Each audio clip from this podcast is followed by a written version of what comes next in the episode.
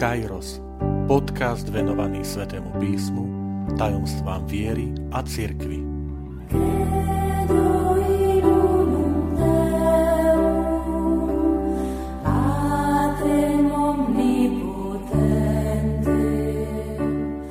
Štrnásta časť. Apoštol Pavol Obor kresťanstva. Vitajte pri počúvaní tohto podcastu – Volám sa František Trstenský, som katolícky kňaz, farár v Kešmarku a prednášam sväté písmo na Teologickom inštitúte v Spišskom podradí. Pri našej účasti na svätej omši, alebo teraz pri sledovaní svätých omší prostredníctvom internetu alebo televízie, zaznievajú aj čítania z listov svätého Apoštola Pavla. Jeho slovník, jeho výrazy nám môžu pripadať náročné, ťažké a listy, ktoré písal Rimanom, Korintianom, Filipanom, Efezanom, vzdialené. Priznám sa, že Apoštola Pavla som v detstve, v mladosti nejako osobitne neregistroval. Prvé také serióznejšie stretnutie s týmto apoštolom národov som mal na strednej škole, keď sa ku mne dostala knižka chorvátskeho minoritu, volá sa Ivon Čuk, ktorý publikoval knihy pod pseudonymom a tieto knihy sú známe aj na Slovensku, Ives Ivonides.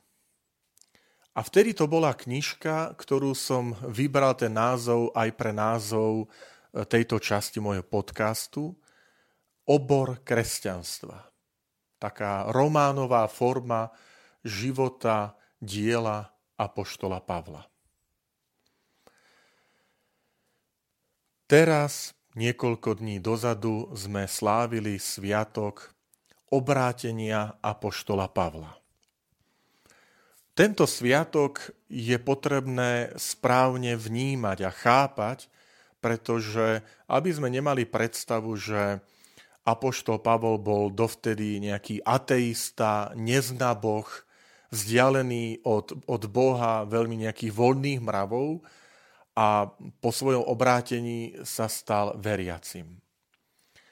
Preto aj hovoríme, že obrátenie Apoštola Pavla je niečo na spôsob povolania apoštola Pavla, aby sa stal učeníkom Ježiša Krista.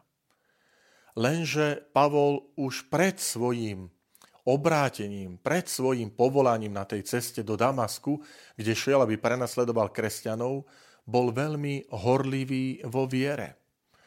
V liste Galatianom sa až tak chváli, že v horlivosti som pres, predčil svojich rovesníkov. Apoštol Pavol sa narodil do židovskej rodiny. To znamená, prijal židovské náboženstvo, vieru v jedného Boha, zachovávanie desiatich božích prikázaní a ďalších predpisov, ktoré Boh dal prostredníctvom Mojžiša izraelskému národu, ako my ich poznáme v starom zákone. A aj pán Ježiš povedal, že prišiel naplniť starý zákon, nie ho zrušiť. Pán Ježiš predsa povolával aj svojich učeníkov, rybárov, ďalších, ktorí ho nasledovali zo židovského prostredia. Evanílium je plné odkazov, citátov na starý zákon. Teda keď máme pred sebou apoštola Pavla, máme človeka veľmi horlivého, zakoreneného v židovskom náboženstve.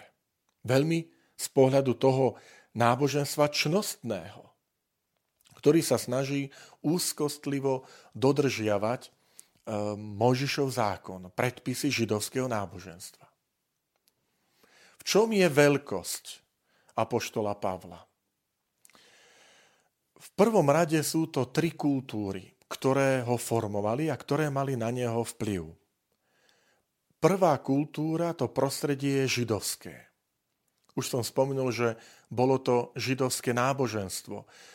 narodil sa ako Šavol z Tarzu, mesto v dnešnej Malej Ázii, v dnešnom Turecku. A pri obriezke od rodičov na 8. deň po narodení, tak ako to býva zvykom v židovstve, dostáva meno Šavol. To je slovenský preklad hebrejského mena Šaul, čo bol aj prvý izraelský kráľ z kmeňa Benjamínovho. A pravdepodobne aj to bol dôvod, pre ktorý rodičia vybrali slávneho predka z kmeňa, z rovnakého kmeňa, z ktorého pochádza aj apoštol Pavol z Benjamína. A v preklade to doslova znamená vyžiadaný, vypýtaný od pána. Židovstvo mu poskytlo vieru v jedného Boha, poznanie písiem, toho, čo my nazývame starý zákon, morálku, čiže žitie podľa Božích prikázaní, štúdium, poznanie hebrejského jazyka a potom aj živobytie. Bolo zvykom, že v židovstve otec odovzdával synovi remeslo, buď to, ktoré on sám mal, alebo ho posielal k nejakému remeselníkovi do školy za učňa. Prežívame rok svätého Jozefa v církvi katolíckej a tam máme zmienku, že e, Ježiš je syn tesára, teda, že Jozef, jeho pozemský otec, odovzdal synovi remeslo, ktoré on sám mal. Bol stolár, tesár. A podobne pri Pavlovi, alebo pri Šavlovi, ak to chceme, tak e, on sám hovorí, že bol výrobca stanov. Tak je to v Slovenčine preložené. V praxi to znamená, že to bol kožiar, ten, čo spracovával kožu, z ktorej sa vyrábali kapsy, opasky, odev, rôzne prikrývky, aj na, aj na tieto teda stany. E, to bolo jeho živobytie. To bola jeho práca, ktorá mu dávala neskôr samostatnosť. On sám potom pri rozlúčke so staršími z Efezu v skutku Apoštolov 20. kapitole povie, že, že e, od nikoho nič neprijal. Jednoducho, že nie je nikomu nič dlžené. Že všetko, čo potreboval si týmito rukami e, vypracoval. To znamená, chce povedať, že mal neskôr aj istú slobodu evanielia. E, nezávislosť a nemusel byť nikomu vďačný tak, aby nebola ukrátená sloboda Kristovho evanielia. Odkaz veľmi dôležitý do dnešnej doby, keď sa hovorí aj o odluke círky od štátu. Aké dôležité je, aby církev si zachovala túto vnútornú slobodu. To bola tá židovská kultúra, ktorá formovala apoštola Pavla. Potom je tu grécka kultúra. Pavol sa narodil a vyrastal v Tarze, to znamená, my to nazývame, že to je židovská diaspora. Diaspora je označenie pre komunitu, teraz konkrétne židovskú, ktorá žije mimo svoju domovinu, mimo Svetej Zeme. Čiže tie oblasti, kde Židia žili Rím, Alexandria, potom Babilónia, Grécko, my ich nazývame tie komunity, že žijú v diaspore, lebo žijú mimo svojej domoviny Svetej Zeme. Pavol v tom prostredí e, dostal grécke vzdelanie, grécku školu, poznal grécku filozofiu, grécky jazyk, spôsob písania listov. A keď sa zamýšľame, že odkiaľ to všetko vieme, všetky svoje listy písal po grécky. Buď on sám, alebo ich diktoval písárovi, ako to bolo zvykom v tej dobe. A aj tie listy, ktoré e, napísal alebo diktoval, prezrádzajú, že sa veľmi dobre orientuje v gréckej kultúre, v gréckej filozofii. Neskôr, keď skutky apoštolov ho predstavujú ako toho, ktorý príde do Solúna, do Atén, do Korintu, vystupuje na, na Agore, vystupuje na Akropolis, rozpráva po grécky. Jazyk mu ponúkol, dal možnosť neskôr ohlasovať evanielium. Rozumieť ľuďom gréckej kultúry. To znamená aj vstúpiť do istej inkulturácii, čiže vstúpil do tej kultúry, do, do správania, porozumel, čím ľudia žijú, ako zmýšľajú. A potom e, tretia, tretia kultúra, to bola rímska. Pavol o sebe hovorí, že má občianstvo, že on je občan. Občan rímskej ríše. Že sa v ňom narodil. Pravdepodobne už jeho rodičia boli takýmito slobodnými obyvateľmi, občanmi rímskej ríše. Mohlo to byť za verné služby rímskej ríši, že dostali od cisára alebo od senátu toto občianstvo a ich syn Šaul alebo Šavol sa už v tomto občianstve narodil. Tomu umožnilo napríklad voľnosť pohybu. Otrok predsa nemohol utiec odísť od svojho pána. Mohol cestovať. Mohol využívať to, že mal privilegium byť vypočúvaný v prípade nejakých sporov pred riadným súdom. Nemohol byť napríklad bičovaný, že isté druhy trestov nemohol byť stíhaný ten, kto mal rímske občianstvo. Preto neskôr Pavol sa aj na to odvolá, že vy môžete bičovať rímske občana, alebo keď je súdený, odvoláva sa na súdny dvor v Ríme, na cisársky dvor. Bolo to dôležité, že mu to potom neskôr otvorilo cestu šírenia Evanília. Spomínam to preto, milí priatelia, že všetky tie naše talenty, prostredie, v ktorom vyrastáme, to, čo nás charakterizuje, to, čo sa naučíme, niekto jazyky, niekto má talent na hudbu, niekto má talent e, na šport, iný na kultúru, umenie. My môžeme vložiť do služby Evanília. A na tomto, v tomto Pavla obdivujem, že on to geniálne dokázal urobiť. Že využil tie svoje, to svoje kultúrne zázemie, židovské náboženstvo, kultúru, grécku aj rímsku, aby to vložil neskôr po povolaní za Ježišovo učeníka do služby Evanielia. Toto sa aj učme. Aj my sami. Ďalšia vec, ktorá je zaujímavá, keď spomínam tie jeho listy, ktoré napísal a v Novom zákone máme 13 listov, z 27 spisov Nového zákona je až 13, ktorých autorom je uvedený svätý Pavol tak on aj vstúpil do, do kresťanstva ako ten, ktorý začal písať. O pánu Ježišovi nemáme nikde zmienku, že by niečo zapísal. Jediné miesto je, pamätáte v Jánom Evaníliu, keď mu privedú ženu prichytenú pri cudzoložstve, je to 8. kapitola Jánov Evanília. Vtedy Ján povie, že sa zohol a čo si písal do piesku, do, do zeme. Ale nevieme ani čo. To je jediné miesto, kde sa hovorí, že, že Ježiš čosi napísal. Ale nemáme od neho nič zachytené, napísané. Boli to potom evanielisti, ktorí zapísali tieto spisy evanielia s odstupom času. Markov evanílium okolo roku 70, Matúšov, Lukášovo 80, Jánovo 90, prvého storočia, teda nejakých, povieme, 40 až 70 rokov od pána Ježiša.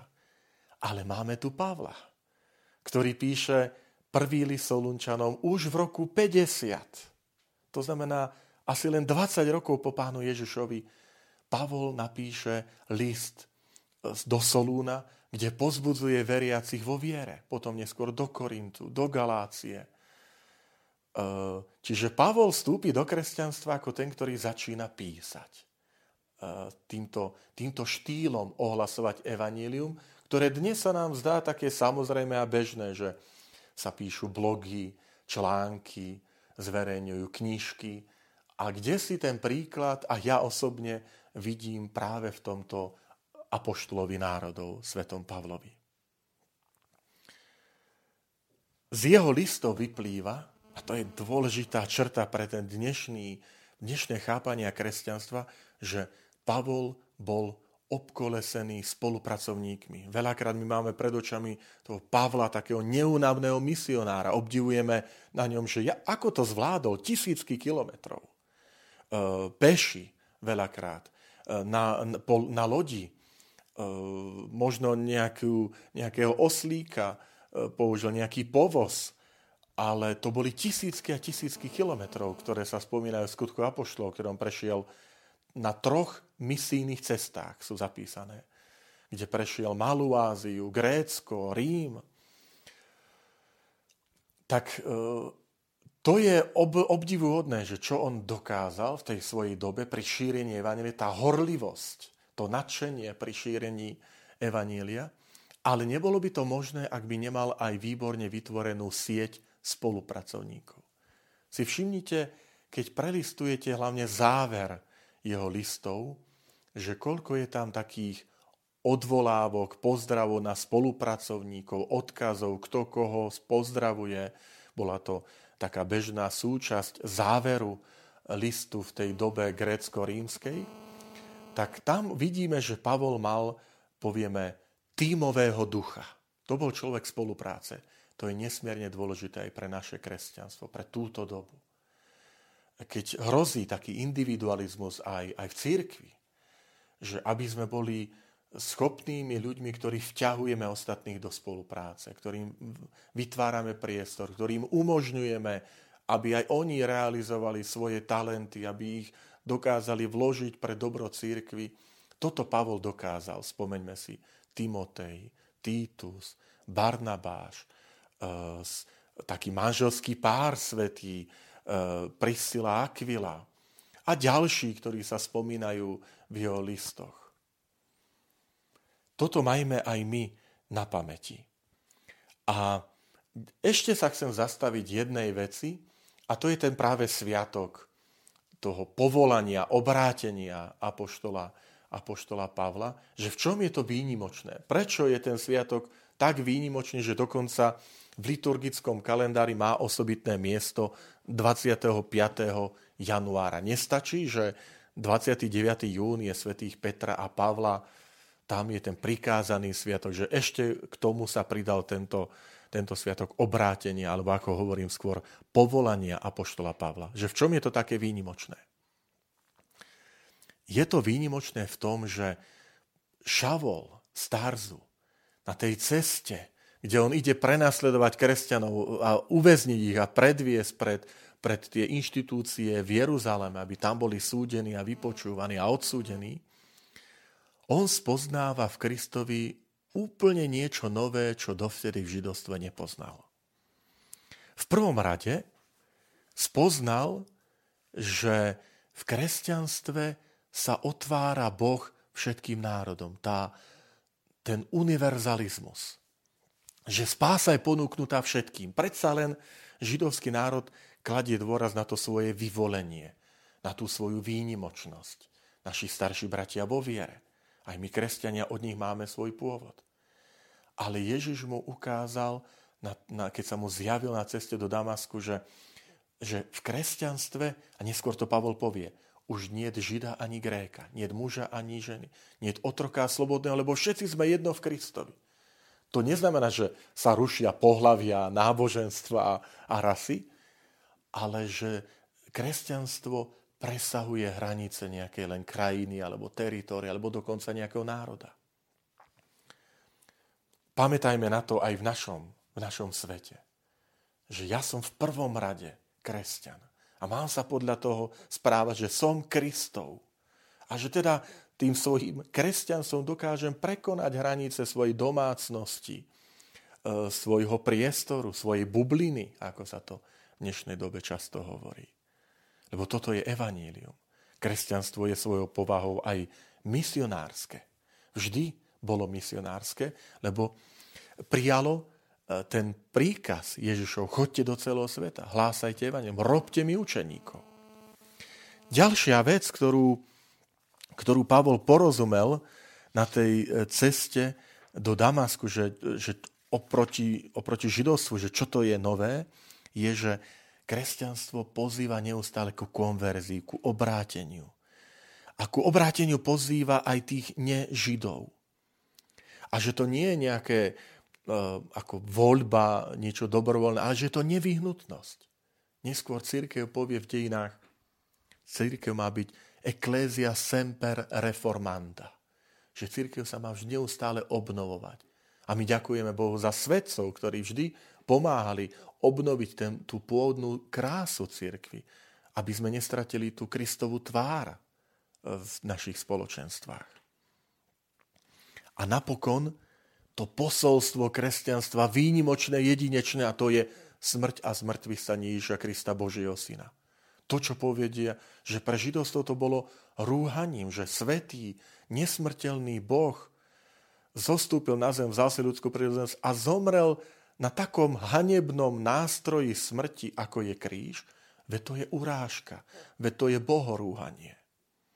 A pre, pre pohanov Pavol povie, to je bláznostvo. Toto chcete ohlasovať tomuto svetu, toto je ten váš Boh. Týmto sa chcete hrdiť, že Boh sa stal človekom a zomrel na kríži, takto zosmiešniť Boha. A vidíme, že kríž a znamenie je symbol znamením, ktoré, ktoré výťazí, ktoré je charakteristikou kresťanstva. Tento ukrižovaný a skriesený Ježiš Kristus. Keď si prejdeme Pavlové listy, tak tam nenájdeme Ježišové podobenstva, Ježišové zázraky. Ale Pavol neustále pripomína, nechcem sa chváliť ničím iným, iba krížom nášho pána Ježiša Krista. To je centrálne posolstvo. Milí priatelia, želám vám, aby ste aj vy možno prerozímali viac e, túto postavu tohto obra kresťanstva, ktorého nám Ježiš Kristus dáva ako veľký dar v tom tajomstve povolania na ceste do Damasku, ktorému sa e, Pavlovi dostalo, aby on spoznal takto Ježiša Krista ako Mesiáš, ako Spasiteľa, že aby aj pre nás Ježiš Kristus bol tým Spasiteľom, vykupiteľom nás a všetkých ľudí.